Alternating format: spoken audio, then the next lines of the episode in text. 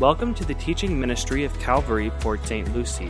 Let's join lead pastor Mike Wiggins with the message God wins. I want to ask you at this time to grab a Bible and turn to Revelation chapter 20 today. Revelation chapter 20, and I love the title of this message. It's called God Wins. God wins. So, Revelation 20, verses 7 through 15. As you're turning to Revelation 20, I want to thank Matt Messiano, our missions and outreach director, for sharing this morning. I want to encourage you to go see my wife and the missions team after the service uh, to help support GVCM and all these beautiful orphans down in Haiti that our church has come around to support. And then also, big reminder this Saturday is baptism. And so, if you haven't been baptized since you've received Jesus as your Savior and Lord, I want to encourage you to follow His command. It's not a suggestion. So, all you have to do is fill out your Get Connected card, and then on the back, write baptism, and then drop it in one of the wooden boxes on the way out, and we'll be ready for you this Saturday, 11 a.m., right on the uh, courtyard through those doors. All right, if you found Revelation 20, just say amen. And let's get into God's word. But before we do that, let's pray. Father, thank you for a, just an awesome morning. Thank you for what you've been doing, Lord, in all these services. And thank you now in the second half of this service, we have the privilege and the honor of opening your word. And Lord, your word is a lamp to our feet and a light to our path. And so, once again, we want to say thank you for not leaving us in the dark, but giving us the sure promises of your word that will guide us through this life and on into eternity with you. And so, Lord, thank you for all who have joined now in this third service. Thank you, God, for their enthusiasm for you. Lord, I pray that everything that is said and done will be all for your glory. And we pray in Jesus' name, and all God's people said. All right, well, what ever since Lucifer led an angelic rebellion against the Lord sometime in eternity past, you remember he led a third of the angels to rebel against God and he was kicked out of the third heaven. Ever since that happened, evil has been a big problem within the spiritual realm. And ever since Lucifer, once again, he's a troublemaker. Ever since he went to Eve and he tricked Eve into eating that forbidden fruit. And you remember she gave some to her husband and he wasn't deceived, he deliberately disobeyed God. Ever since that first couple uh, sinned and Lucifer was complicit in their sin, evil has been a problem in the physical realm. Okay, and so evil has been pro- a problem in the spiritual realm and the physical realm. Evil has been a problem among angels and among humans for a very long time. Holy angels are reminded of this problem of evil every time they do battle against fallen angels. How, how do you guys understand that there's spiritual warfare that takes place in the heavenlies? I mean, if we were given the ability, like Elisha's servant, to be able to see what's really happening out there, I think many of us would be freaked out. Because here's what happens holy angels are fighting against fallen angels, otherwise known as demons, that are trying to hinder and halt the work of God. And so, holy angels are reminded uh, often about the problem of evil, and we as humans are also reminded about this big problem of evil on our planet. Of course, every single time we read the news or every time a heinous crime is committed. And so, how pervasive is this problem of evil? John wrote under the inspiration of the Spirit, 1 John 5 19, that how much of the world? You see that? This is God's word here. The whole world lies in the power of the evil one. That sounds pretty pervasive. But how many of you believe that in the end, God is going to win the battle between good and evil? You really believe that?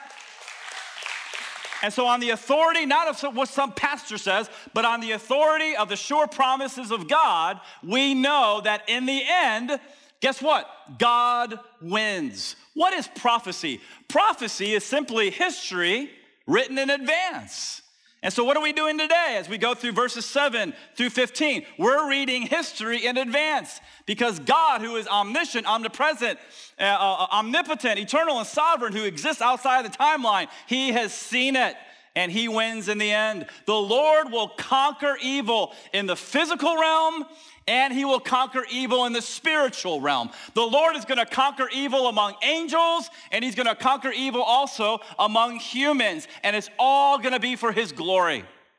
Now, when is he going to do that? He's going to do it at the end of the millennium. So last week, uh, we read, we studied that future utopian age called the millennial reign of Jesus Christ. And so when Jesus returns at the end of the tribulation period, here's what we read last week He's going to send a mighty angel. Many scholars believe it's Michael the archangel. And this mighty angel is going to come with a great chain. And he's going to say, Oh, Lucifer, come here.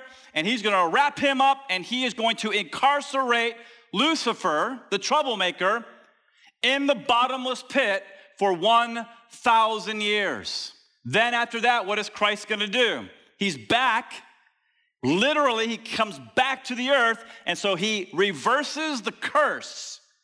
And by the way, right now we are under a curse. We live in a fallen world amongst fallen human beings. But when Jesus comes back, he's going to reverse the curse and he's going to return the earth back to its original Garden of Eden beauty.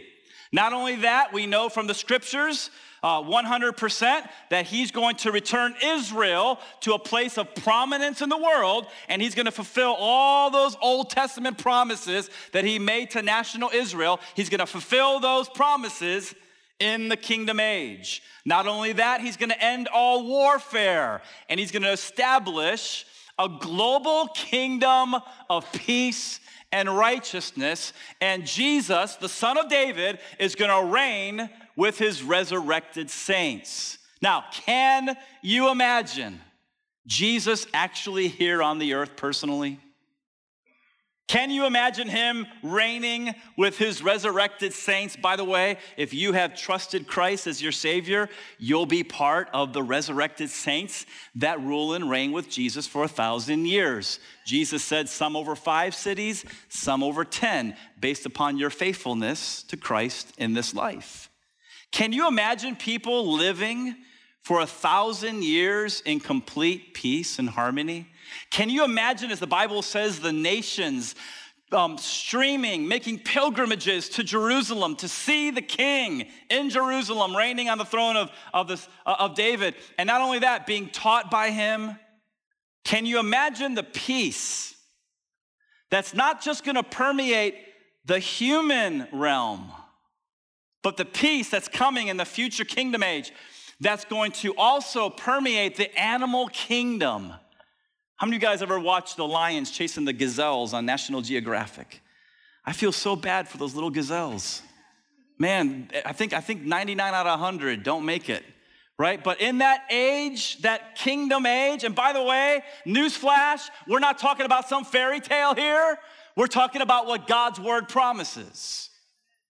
And so, if all the promises of Christ's first coming were literally fulfilled, guess what? All the promises of a second coming and his future kingdom will be literally fulfilled. What does that mean? That means the lions won't be chasing the gazelles, the lions will actually lie down next to the gazelles.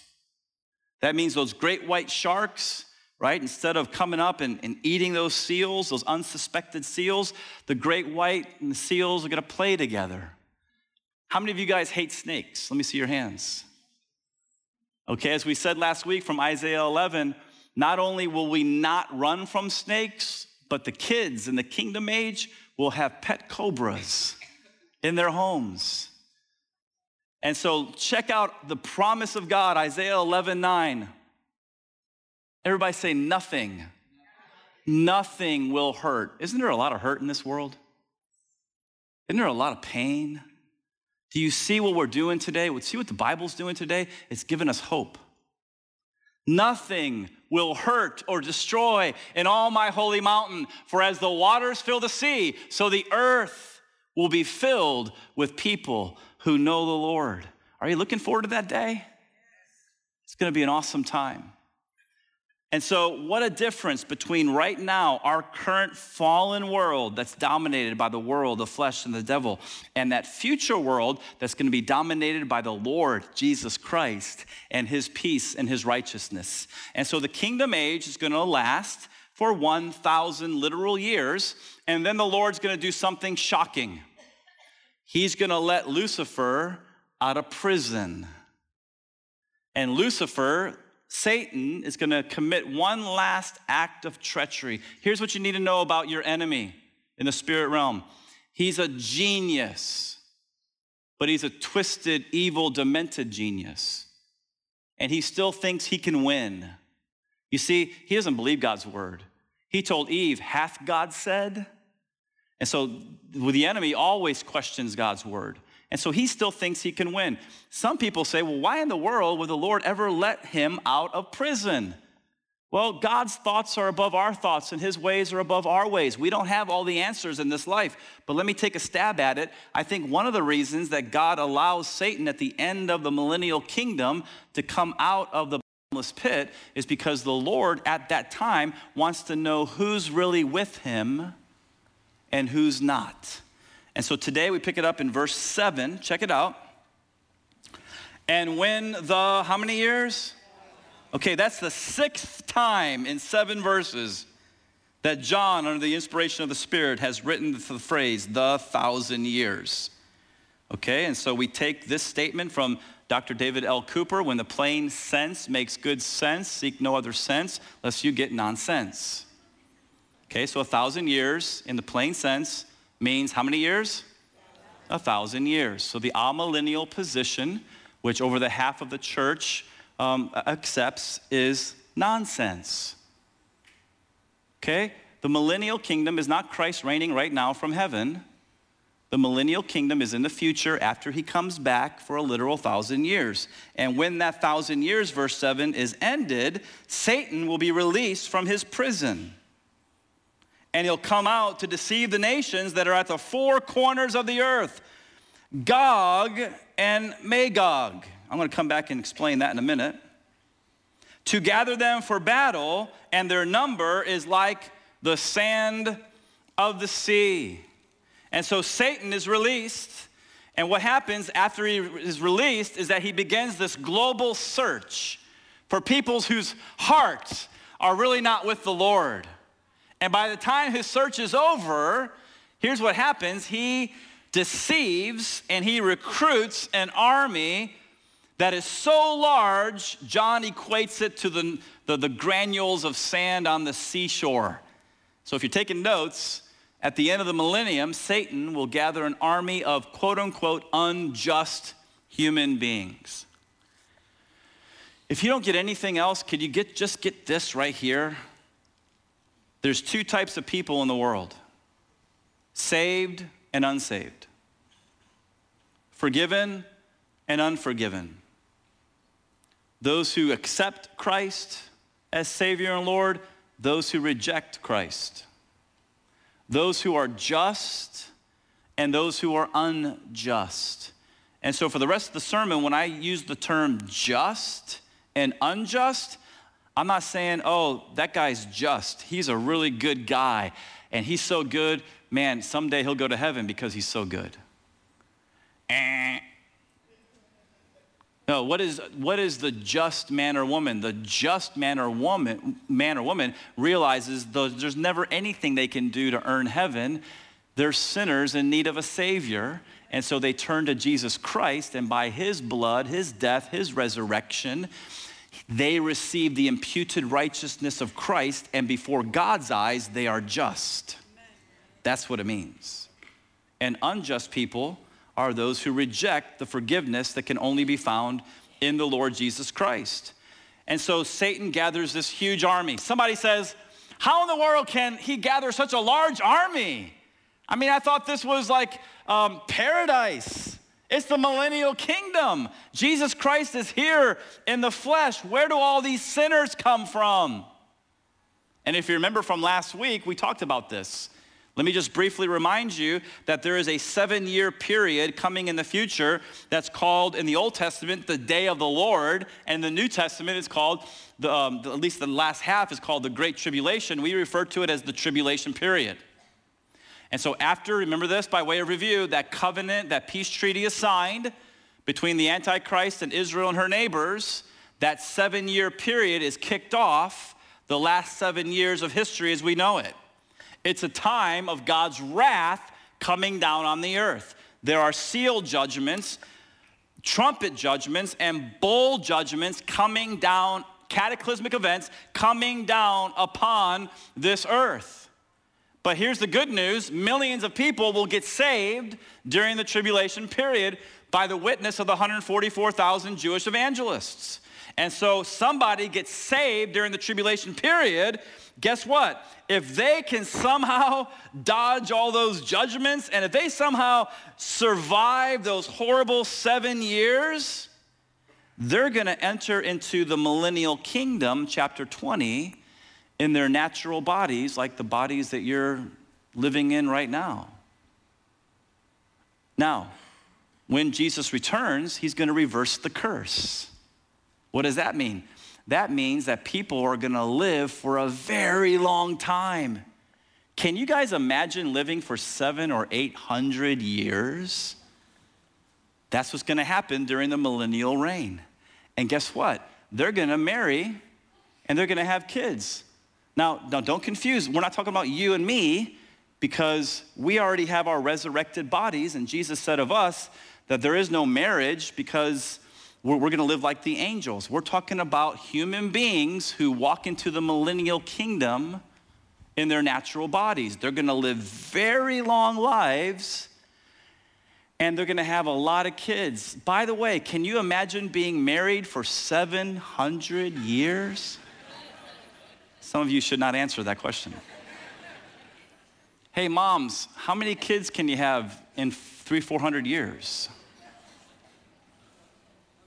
Do you see the population explosion? I mean, during the tribulation period, billions with a B die. So, do you see the population explosion that's going to happen in chapter 20 in the millennial reign of Christ? Families are going to be ginormous. You think your family reunion is pretty large now when you guys get together in your house? Family reunions, they're, they're going to have to rent stadiums. You know, they're going to call Hard Rock Stadium or or um, a data field down the street here. And hey i need to i need to reserve the stadium for our family reunion on saturday. Well how many people are coming? Uh, my family's about 3000 people. That's how it's going to be. And so a totally different world a totally different age fulfilling all the promises that god made in the old testament and so the families are huge all of this is great except for one thing the kids that are born during the millennial kingdom, they're born with a sin nature like you and I. And that means that they grow up choosing to sin. Now, how many of you understand, please raise your hand, that all sinners need a Savior? I hope everybody raises their hand because this is Christianity 101, okay? If you don't think that you as a sinner needs a, need a Savior, then the the last three verses are for you. Don't read ahead, we'll get there. Okay? And so all sinners need a Savior. That's why Jesus came to die for sinners. Now, hey, in the, the millennial kingdom, no problem because Christ is here in the flesh over in Jerusalem reigning. And so all they got to do is say, Yes, I want Jesus. Yes, I trust him. But here's what, here's what blows my mind about the millennial kingdom. Even though Christ has reversed the curse and has brought the, the world back to its original Garden of Eden beauty, even though Satan will be bound up for a thousand years, even though Christ will be here in the flesh, not everyone will choose to accept Christ. Hey, did you know Jeremiah 17 9 is true? Listen to this. The heart is deceitful above all things and desperately wicked. Who can know it? And so, guess what? When Satan is released at the end of the millennial period and he goes on his global search looking for people whose hearts are not with the Lord, he's got plenty of people to choose from. And he chooses this ginormous army that John calls Gog and Magog. Now, here's what you got to understand. Um, if you missed last week, there are two primary ways of interpreting the scriptures, okay? There is the literal interpretation where we take the Bible at face value. And then there's a wrong way to interpret the Bible. It's called the allegorical method of interpretation, where somebody imposes their own idea that's foreign to the text into the Word of God, thus changing the Word of God. It's not right. And so I believe in the literal interpretation of the Word of God, that you take this Bible at face value. But guess what? People like me that believe in the literal, historical, um, grammatical, contextual, correct way to interpret the Bible, we understand there's figures of speech in the Bible, there's metaphors in the Bible. There's symbolic language in the Bible, but behind every figure of speech and behind every symbol, if you're with me, say amen here, is a literal truth or entity. And so, right now, we just read the term Gog and Magog. That is a symbolic term for a leader and a group of people, but behind that symbolic term is a literal people an ancient pagan people that Josephus, the first century Jewish historian, said that these ancient pagans migrated. They didn't know the Lord. They migrated up and they lived around the Black Sea and around the Caspian Sea. They're literal ancient. Josephus calls them, said they, they moved to the land of the, of the, um, the Scythians. Let me make sure I'm pronouncing that right. And so Josephus said, yes, the, the land of the Scythians.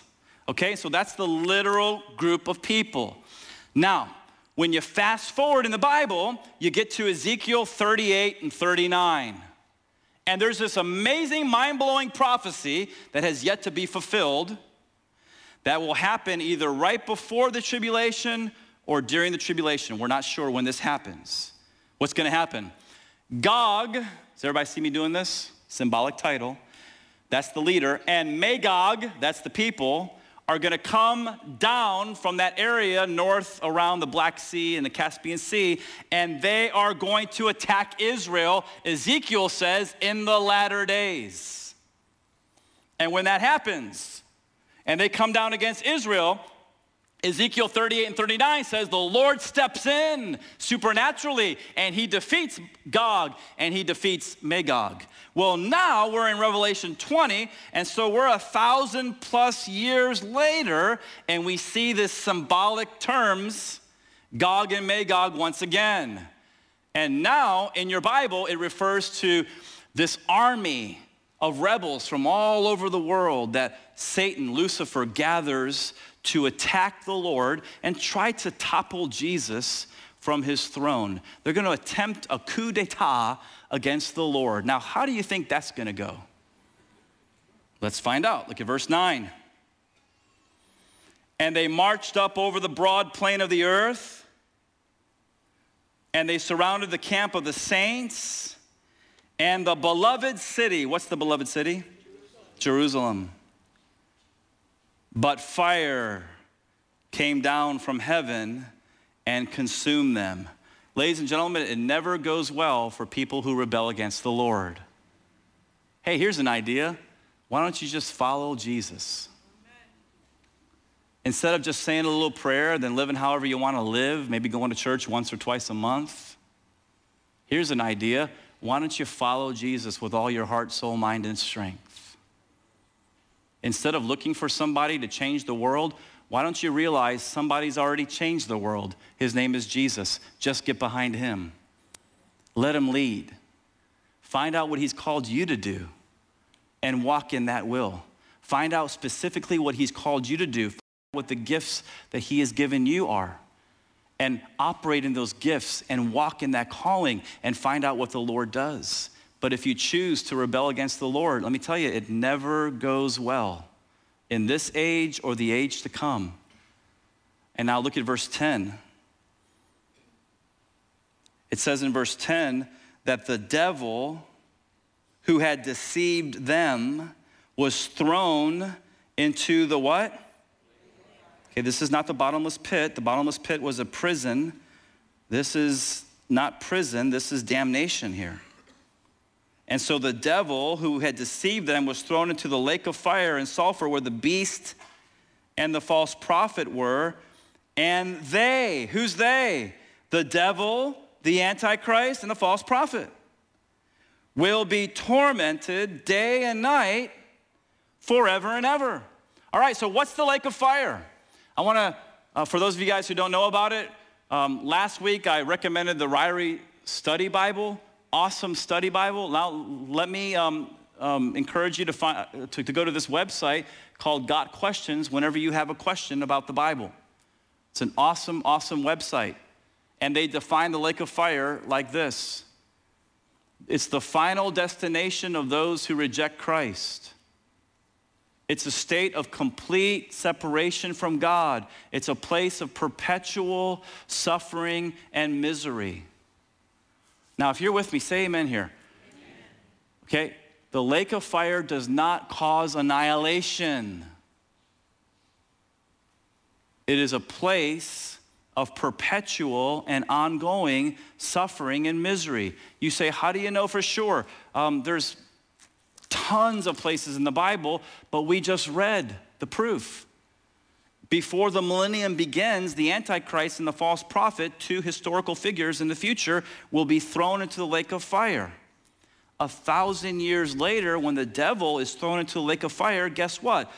The Antichrist and the false prophet are still there, and they're still alive. And the devil and the Antichrist and the false prophet, look at the end of verse 10, so everybody's crystal clear, will be tormented day and night forever and ever. That does not sound like annihilation. And so, Lucifer, the one who's caused so many problems in billions of lives, Lucifer, the one who has caused so much evil among the angels and among humans, in the spiritual realm and also in the physical realm. Finally, he meets his doom, and we say, Good riddance. Now, before we move on, I got to remind you that there's two general resurrections in the future. Okay? There's lots of verses for this. I'm just going to give you one. It's Daniel 12, 2. In Daniel chapter 12, verse 2, Daniel prophesies and he says, Multitudes who sleep in the dust of the earth will awake. Everybody, look at me. Some to everlasting life, and others to shame and everlasting contempt. That's Daniel 12, 2. Okay? Some to everlasting life. How long is everlasting? Forever and ever. And some to, same word in the Hebrew, everlasting shame and contempt. How long is everlasting? Forever. You see, the people in the cults who teach annihilation, and by the way, some evangelicals, and I use that term very loosely, believe in annihilation, they're inconsistent. Listen, some will be raised to everlasting life, others will be raised to everlasting shame and contempt. It's the same Hebrew word, everlasting here means everlasting there. It's not everlasting and annihilation. Does that make sense to you guys? And so there will be two general resurrections the resurrection of the just that happens before the millennium, and the resurrection of the unjust that happens after the millennium. Now, let me go a little deeper here, okay? And I don't want to lose anybody, so stay with me because here's what's going to happen. If, you if you tune me out right now, three months from now, you're going to come up to me with a question, and I'm going to say, I answered it on November 5th in the third service. Okay, so check this out. There's two general resurrections, but there's different stages in the first resurrection. How many of you believe that 2,000 years ago, a man named Jesus, who was dead, got up and walked victoriously out of a grave? I mean, do you really believe that? Okay? That's Orthodox Christianity. The same body that was crucified and died is the body that got up and walked out. in a resurrected, glorified state. And by the way, he still has the, the piercings to this day. Okay, so Jesus was the first fruits. Now, in the future, here's what's going to happen the resurrection of the just is going to happen in two stages. First, the New Testament saints, and then after the tribulation, the Old Testament saints and the tribulation saints. In other words, the church, the New Testament saints, 1 Thessalonians 4 16 and 17 says this The Lord is going to descend from heaven with a shout, with the voice of the archangel, and with the trumpet of God, and the dead in who? The dead in Christ are going to rise first. There it is right there in, in 1 Thessalonians chapter 4, 16 and 17. The dead in Christ will rise first. Okay, so what does that mean? What that means, if you have Joe Christian in AD 900 and he loves Jesus and he has a heart attack and he falls over, his body is buried, but where does his soul go? This is where everybody says heaven. His body is buried, but where does his soul go? heaven, absent from the body, present with the Lord. So that guy, even though he died in 900 AD, is with Jesus as a soul.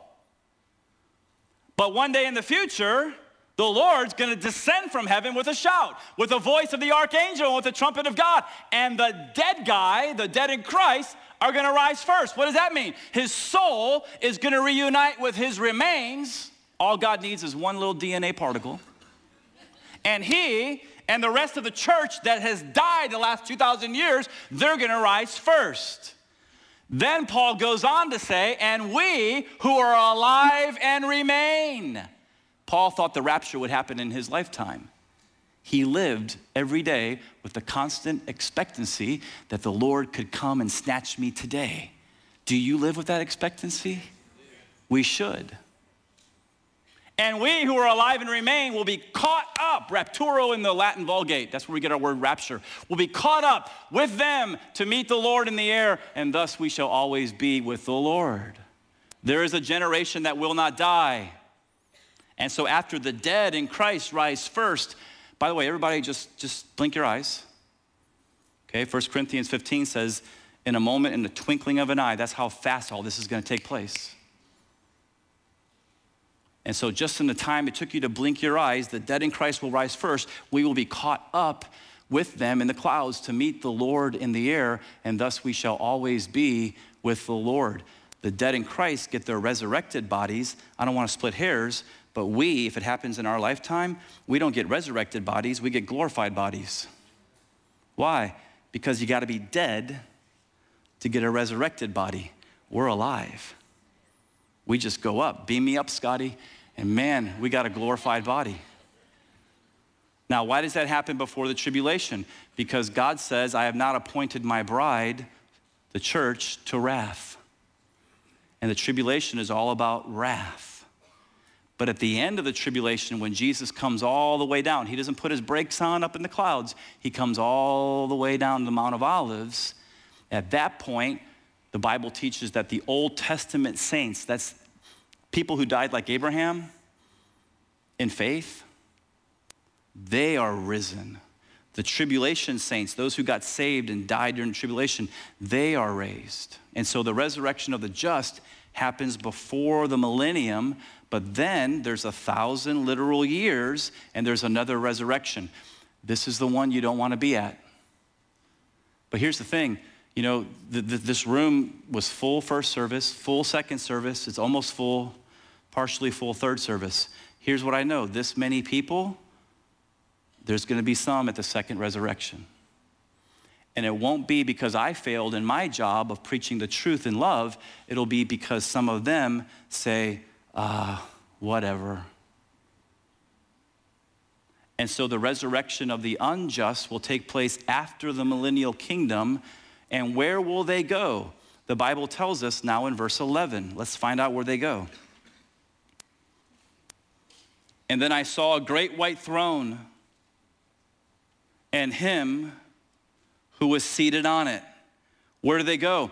They go to the great white throne judgment. It's great because of the enormity of its size. There's so many people, sadly, who are there. It's white, scholars believe, because of purity and holiness and justice. And by the way, him who was seated on it. Who's seated on this great white throne? Jesus, yes. And by the way, not the Father, Jesus the Son. You say, How do you know? Because Jesus said in John 5 22, the Father judges no one, but has given all judgment to the Son, that all may honor the Son just as they honor the Father. And so there's Christ, and he's seated on this great white throne. And it says in verse 11 that from his presence, earth and sky fled away and no place was found for them. Do you see? Okay, we just read God's word. After the millennium, there's Christ, and the earth, what earth? This earth, and the sky, what sky? The sky above us flees from the presence of Christ. It, everything's about to change again in your Bibles. Peter prophesied this. He said, The heavens will disappear with a roar. The elements will be destroyed by fire, and the earth and everything done in it will be laid bare. You see, when Jesus comes back at the end of the tribulation, he reverses the curse and returns this earth back to its Garden of Eden beauty. But after a thousand years is a long time. Our nation is what, 230 something years old? A thousand years is a long time. So by the time, all these people are being born with sin natures. Some are choosing Christ, some aren't. And so by the time you get to the end of a thousand years, what's happened? Human depravity has tainted this beautiful world that Jesus is reigning over in the millennial kingdom. By the way, don't we always blow it? Our, our mom and dad Adam and Eve blew it in the original Garden of Eden, and future human beings are going to blow it again in the millennial kingdom. And so everything's got to be changed, okay? What's going to happen? The earth is going to flee, the sky is going to flee, and then Jesus has to create something brand new. What's that? Let's cheat, take a sneak peek at next week's. Look at chapter 21, verse 1. Then I saw what kind of heaven? And what kind of earth? For the first heaven and the first earth had did what had what happened? Passed away. And so we'll get into that next week, but let's finish this week, verses 12 through 15. Now, put your seatbelts on because it's going to get really heavy now. Okay, can I have everybody's attention real quick? All right, we're a, we're, we're a Calvary Chapel church. What does that mean? That means that one of our commitments is that we prayerfully pick books of the Bible and we start in chapter 1, verse 1, and we go verse by verse all the way to the end. We don't skip anything. And so, why in the world are we going from verse 12 to 15 when it's so heavy? Because we don't skip anything, we deal with it. What does that mean? That means you get the whole counsel of God not jumping around in the scriptures. Okay, and so in verse 12, look at what it says. And I saw the dead, great and small, standing before the throne, and books, plural, were opened. Then another book, singular, was opened, which is the book of life. And the dead were judged by what was written in the books, plural, according to what they had done. And so the unjust at the end of the millennium are going to stand before Christ, young and old, rich and poor, famous and obscure. And so, no matter if they were young or old, no matter if they were famous or not known, whether they were rich or poor, no matter if they were black or white or, or, or, or Latino or, or Oriental, or no matter what their background, all these people at this great white throne have one thing in common and that is that they chose, they made a choice in their life to reject God's Son, the Lord Jesus Christ. And that is why they are there. They made a choice. Now, ladies and gentlemen, you got to understand, I've said this now for the, this is my third time saying this today. There are no babies at the great white throne judgment. Why? Because babies don't know their left hand from their right hand, much less right from wrong. And so, all babies, everybody say all, all babies, born and unborn, when they pass, immediately go into the hands of the Savior. Why? Because Jesus Christ cared enough to come to this world and die on a cross and pay for all of our sins and rise again the third day. That's why we have that assurance. Are you thankful for that? I am. The Savior came because we can't save ourselves. But those who are old enough to choose and made the wrong choice, because they love their sin more than they love Jesus. It says the book of life is opened and other books, plural as well. Okay, what is the book of life? The book of life is that roll that contains the names of those who have been what? By what? Faith. How was Abraham justified? By faith. How are we justified? By faith. How is anybody in any age justified? By faith. Okay, that's the book of life. And so if you have turned from your sins and embraced Christ alone as your only hope, Savior and Lord, your name is in that book in heaven. It's there. Done deal. But if you've hardened your heart and you're running from the light and you continue to do that, your name will not be in that book. Now, there's other books, plural, that's referred to in this passage. So, what are the other books? This is intriguing. It's the rolls, plural, that contain the details of how everybody lived their life. Did you know God is keeping a record of everything you do in heaven? How many, how many of you are thankful for the blood of Jesus that washes away all of our sins, right? Praise God for that. He says, As far as the east is from the west, so far have I put your sins from you. And so, um, but here's the thing there's a record. For the just, there's a record being written in heaven of our good works that are born out of our born again experience, that are evidence of our faith in Christ.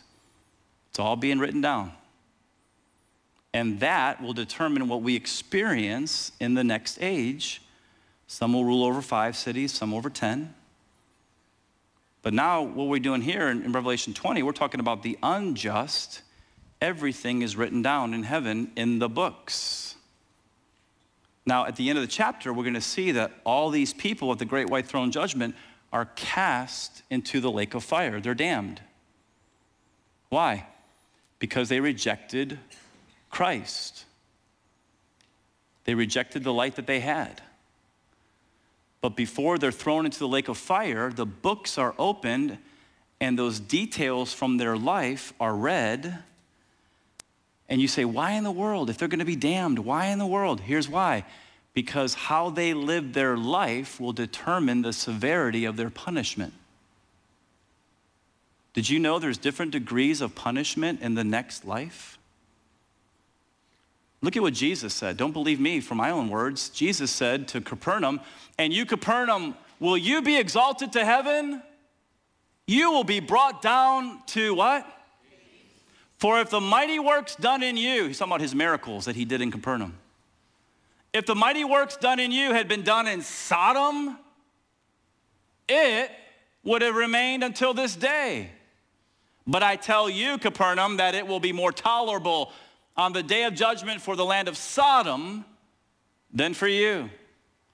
And so, 1900 years BC, you had Sodom and Gomorrah, and you had a bunch of people that said no to the living God, and they engaged in all kind of sexual perversion. Will they be at the great white throne judgment? Yes. According to Jesus, don't take my word, Jesus said, yeah. But guess what? The citizens of Capernaum that lived in 30 AD are going to be there as well. And when the books are open and all the details of all these their, the evidence that comes from their lives, what they did in their lives in Sodom, and the evidence comes forth from these people's lives in Capernaum, when all that is read, Jesus says that they are going to get the stricter judgment. They're going to get a more severe punishment forever and ever. Why? Jesus said, Because I was there and I did miracles. They had so much light, and they said, Thanks, but no thanks. Like maybe some of you have when you've heard the gospel. You see, the greater the light, the greater the responsibility. And so, yes, there's different degrees of punishment in hell according, again, not what I say, but what Jesus says. And now look at verse 13. And the sea, because lots of people die at sea, gave up the dead who were in it. Death, those who died and were buried in the earth and Hades, that's the spiritual realm of the unjust who die. You remember the rich man in Luke 16? Jesus said he died, and immediately in hell, he lifted up his eyes, being in torment. And so Hades gave up their dead who were in them, and they were judged, each one of them, according to what they had done. Verse 14 then death and Hades were thrown into the lake of fire. This is the second death, the lake of fire. And if anyone's name was not found written in the book of life, he was thrown into the lake of fire. Now, here's what you need to know before anybody gets mad at God. 2 Peter chapter 3 verse 9 says this the Lord is not willing that anyone should perish, but that all should come to repentance. What does that mean? That means that you and I have a God of love. But you also need to know that He's a God of justice. And sin has to be paid for. And so, you, do you know what this God of love did? He sent His one and only Son to come down here to earth to pay for your sins and mine. That's how much He loves you. And He rose again the third day and ascended to the right hand of the Father, victorious over sin and death. God has done everything He can do, but He will not force His will on anyone. And that's why C.S. Lewis, in closing, says this there are only two kinds of people in the end those who say to God, Thy will be done, and those to whom God says in the end, Thy will be done. All who are in hell do what? Without that self choice, there could be no hell. Why do people run from the light of the world, Jesus Christ? Because John 3:19 says, "Men love darkness more than the light." And so here's my here's my question for you. Have you come to Jesus? You say I grew up in the church. No, no, no, you misunderstood me. Have you personally come to Jesus? A sinner in need of, a, uh, in need of salvation. There's no other way, ladies and gentlemen. You say, well, what about Islam? Let me tell you something about Islam. Number one, they reject Jesus died on the cross. That is their theological position as a religion. They say he never died on a cross. Therefore, they reject the resurrection of Jesus Christ and they reject that he is God's eternal Son. What does that tell us? That's a false religion that's damning souls to hell. What about any other religion? How do you know your religion is right?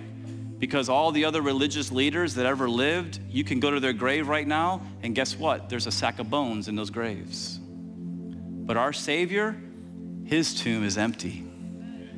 He's alive. He proved that he's the only way. And so, do you want to accept Jesus? That's the question. If you're here and you've never given your life to Jesus Christ, I would love to lead you right now to Christ. Now, here's what I love about third service um, we never have time to do this in our first and second service. But third service, we make the time. And so, if you're here today and you have not given your life to Christ and you're not sure where you're going when you die, I want to ask everybody to bow your heads right now. Here's what I want to do I want to lead you to go to Christ. I'm going to lead you in a prayer that I don't want you to repeat like it's some kind of poem. I want to lead you in a prayer where it's you talking to Jesus. And in the prayer, here's what you're going to do. You're simply, the best way you know how, going to turn from your sins. You're going to admit that the penalty of sin is death. And you're going to call on the risen Lord Jesus Christ to save you and be your Lord. So if you want to do that, between you and Jesus, just say this from your heart to his. Say, Dear Lord Jesus, I'm so sorry for my sins. I know the penalty of sin is death, but I believe you came and died. You died on the cross for me, and you paid for my sins. I believe you rose again the third day. And right now, I open my heart. And I choose you. Come be my Savior and forgive me. Come be my Lord and lead me. Thank you for your love.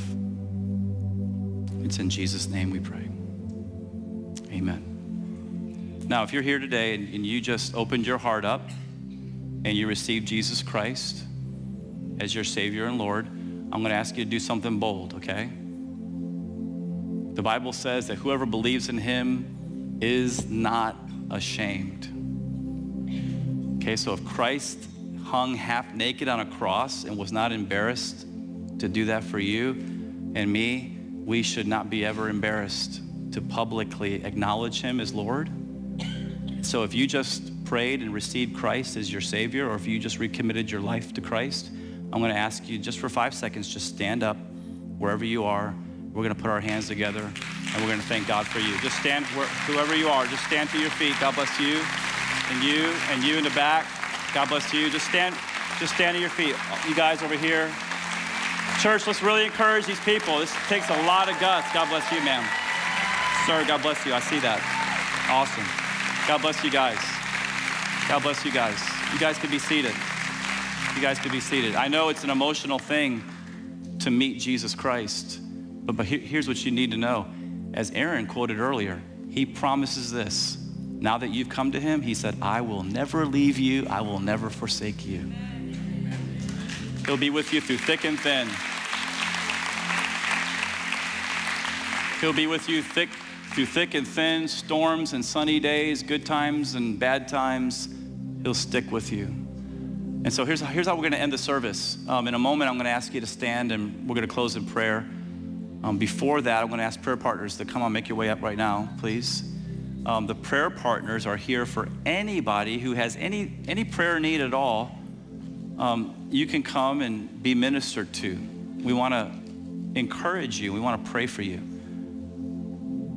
And then those of you who received Christ just now, um, Pastor Bob's got some free Bibles for you. Raise your hand, Pastor Bob, right over here. It's free for the taking. It's a great little study Bible and some other information. And so we want to give that as our gift to you for those of you who just came to Christ.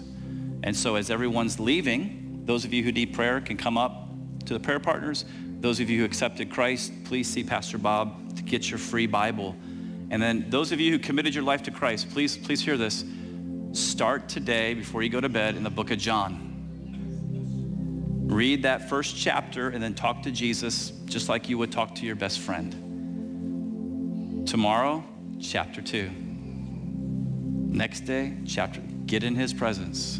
Get to know him and he'll be the best friend you've ever had. So let's all stand for prayer. Father, thank you for this day. Thank you for your love. Thank you for those, Lord, who just gave their lives to you. As their church family, we pray over them now.